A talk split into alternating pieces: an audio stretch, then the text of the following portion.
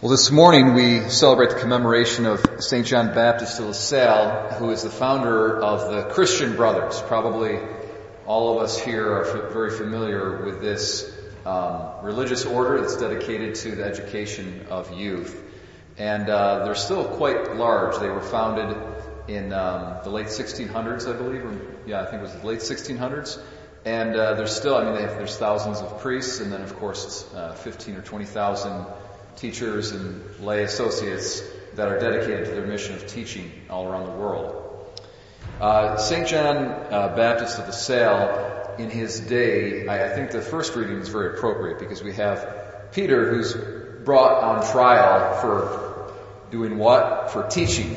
So here's Peter teaching, and he's being uh, criticized and persecuted for it. And in his day, in St. John Baptist de La Salle, uh, there's something similar going on.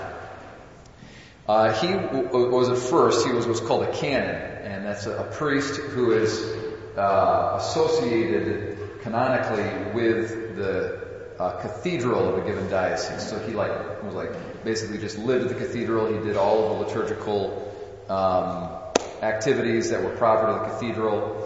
And uh, what he started to do little by little, actually at the assistance of, um, I think it was a wealthy woman, and he started to get into education a little bit and was just educating the poor children in the area. And what he started to do was bring, he was a very wealthy man. As a canon, I, I, I guess he still had pri- private property because he had, a, he lived in a huge house. His, his family was very, very extraordinarily wealthy. This is in France. And um, he started to bring people from lower, the lower classes into his house to eat with them, to feed them, to eat with them, and to teach them how to teach. And that was what was very innovative about um, St. John Baptist de La Salle, is that he was into the formation of teachers. So he, he himself taught youth, but uh, more than that, he taught teachers how to teach youth. Because there's a, a special skill that you need uh, that's particular to the education of youth. And he's the first person, essentially in history, who did that. And all of even modern secular education actually was influenced by what he did in his whole idea of setting up an institution and organizations to teach teachers so that they would have the proper uh, skills to be able to reach the youth. He did other innovative things. Um, he taught in the vernacular. Um, he taught, uh, as well as Christian and human formation, he had it like a tech shop for people who were basically learning a trade. Um, and he did a number of other things that were very innovative for his days, and he got a lot of criticism for that, especially for bringing lower class people into his house. And then eventually he had to move in there so that he could really train them and form them.